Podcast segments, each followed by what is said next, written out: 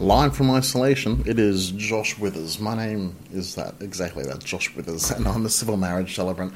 And this is a show which exists so that people that don't identify with the rig can get married and be married in a meaningful and an awesome and a special way. This is The Rebel's Guide to Getting Married.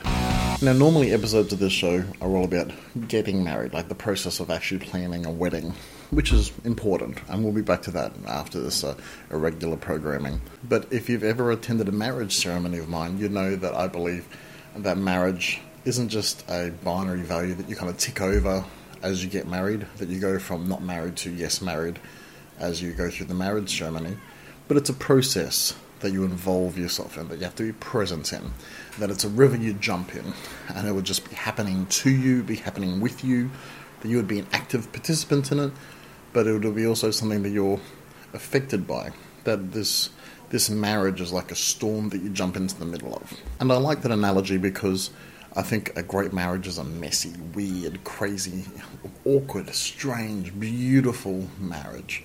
At its very heart, it's beautiful by its mess. That the the purity in it is that it's unlike any other, that hasn't got anyone else but you two freaks in it, and that's what makes it beautiful. So, for this Rebels Guide episode, I actually wanted to address the fact that so many people that are married are in closer quarters. We've come a little bit more there, not so much here, more there. And I think that's that's beautiful. But there's fresh conversations that are needed to be had about what our marriage looks like now that we're in these close, close, beautiful quarters that we call self isolation or sheltering in place. So many married couples would find themselves in close quarters today, far closer quarters than they ever imagined. Even Britt and I, who live and work in close quarters, uh, used to me traveling a lot, and we do a lot of live over FaceTime or Skype or whatever. And so even us, we're um, we're forced to look at our marriage and actually be very deliberate about what it looks like. Which is why this article that came through on my Medium um, app this morning, medium.com, uh, hit a nerve with me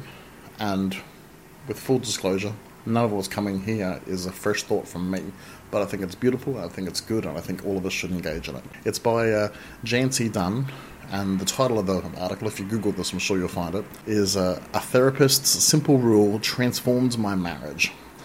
Subheading Treat your spouse with the same level of politeness you would afford like any other human being. Jancee's therapist gave her this beautiful technique to, uh, to to work with her husband on, so that they could actually have a great marriage. And I think this is one of the most powerful lines I've ever heard a therapist say. And I'm sure other therapists have said it, but for people that are cooped up together, that are working at the same kitchen table at one end to another, people that are scratched into the same lounge room office, uh, I think this is something important for us all to hear today. So, quoting the therapist, he says, Here's a rule I want you to live by. I would like you to make a commitment to what I call full respect living. The premise was simple, he said. Nothing you do or say to each other should drop below the level of simple respect. That's it. Just treat each other with respect. He goes on to say, that doesn't mean you can't stand up for yourself. There's a big difference between aggressive and assertive, and there's no place for harshness in a loving relationship. None. If you get nothing from today other than this one thing, you may change your marriage. Then he went on and gave a list of behaviours that were off the table from the day forward. He said, no name calling, no swearing, no ridiculing, no shouting, no venting, no ignoring. He goes, it all ends today. Whenever you're about to do something, ask yourself this question is it respectful? I'll be the first to tell you that as much as I think about marriage, my marriage, your marriage, everyone's marriage so much, that I'm, I'm a pretty terrible husband at different times of my life.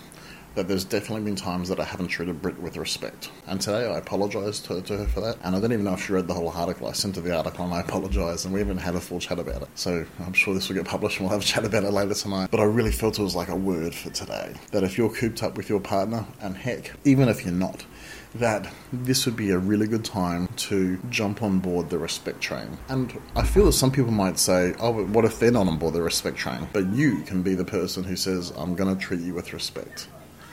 And as you go to say something, as you go to do something, that you ask, is this respectful to them? Jancee ends out her article with this. She says, There is not one thing that harshness does that loving firmness doesn't do better.